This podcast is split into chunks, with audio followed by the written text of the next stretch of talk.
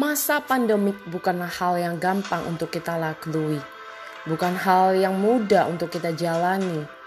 Mungkin banyak eh, rintangan, tantangan, hambatan yang terjadi yang kadang membuat kita ingin menyerah.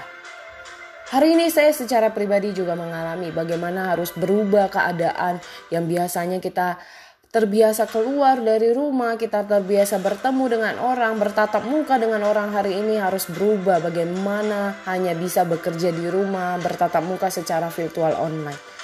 Tapi apakah ini membuat saya menyerah begitu saja? Tentunya tidak. Karena saya percaya never give up dan never stop learning because life never stop teaching. Tidaklah pernah berhenti belajar karena hidup gak akan pernah berhenti mengajari kita.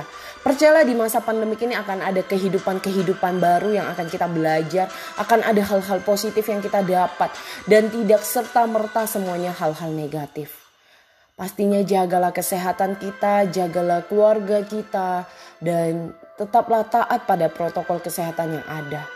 Walaupun mungkin banyak orang tidak percaya dengan COVID ini, namun biarlah kita boleh sadar, kita boleh peduli akan apa yang sudah kita lihat di depan mata kita, keluarga kita, saudara kita, kerabat kita yang mengalaminya bahkan sampai menuju kematian. Bukan untuk menakuti diri kita, bukan untuk membuat kita jadi menyerah, namun kita tetap perlu waspada dalam pandemi ini.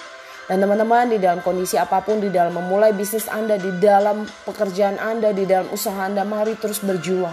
Dan pastinya tetaplah berdoa, berusaha, dan teruslah berjuang walaupun sekalipun kita harus merangkak, kita merangkak kemudian kita perlahan berjalan baru kita bisa berlari.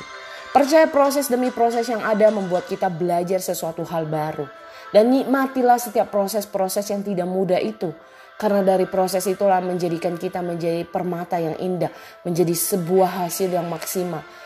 Dan percayalah, usaha tidak akan mengkhianati hasil. Semangat berjuang teman-teman, semangat dan percayalah semua ini akan berlalu dan kita pasti akan kembali ke kehidupan yang normal seperti dahulu kala lagi. Percaya semua ini seizin Tuhan kita boleh tetap ada dan kita boleh berkarya untuk orang-orang di sekitar kita melalui talenta bakat yang Tuhan titipkan untuk kehidupan kita. Semangat pagi, selamat beraktivitas.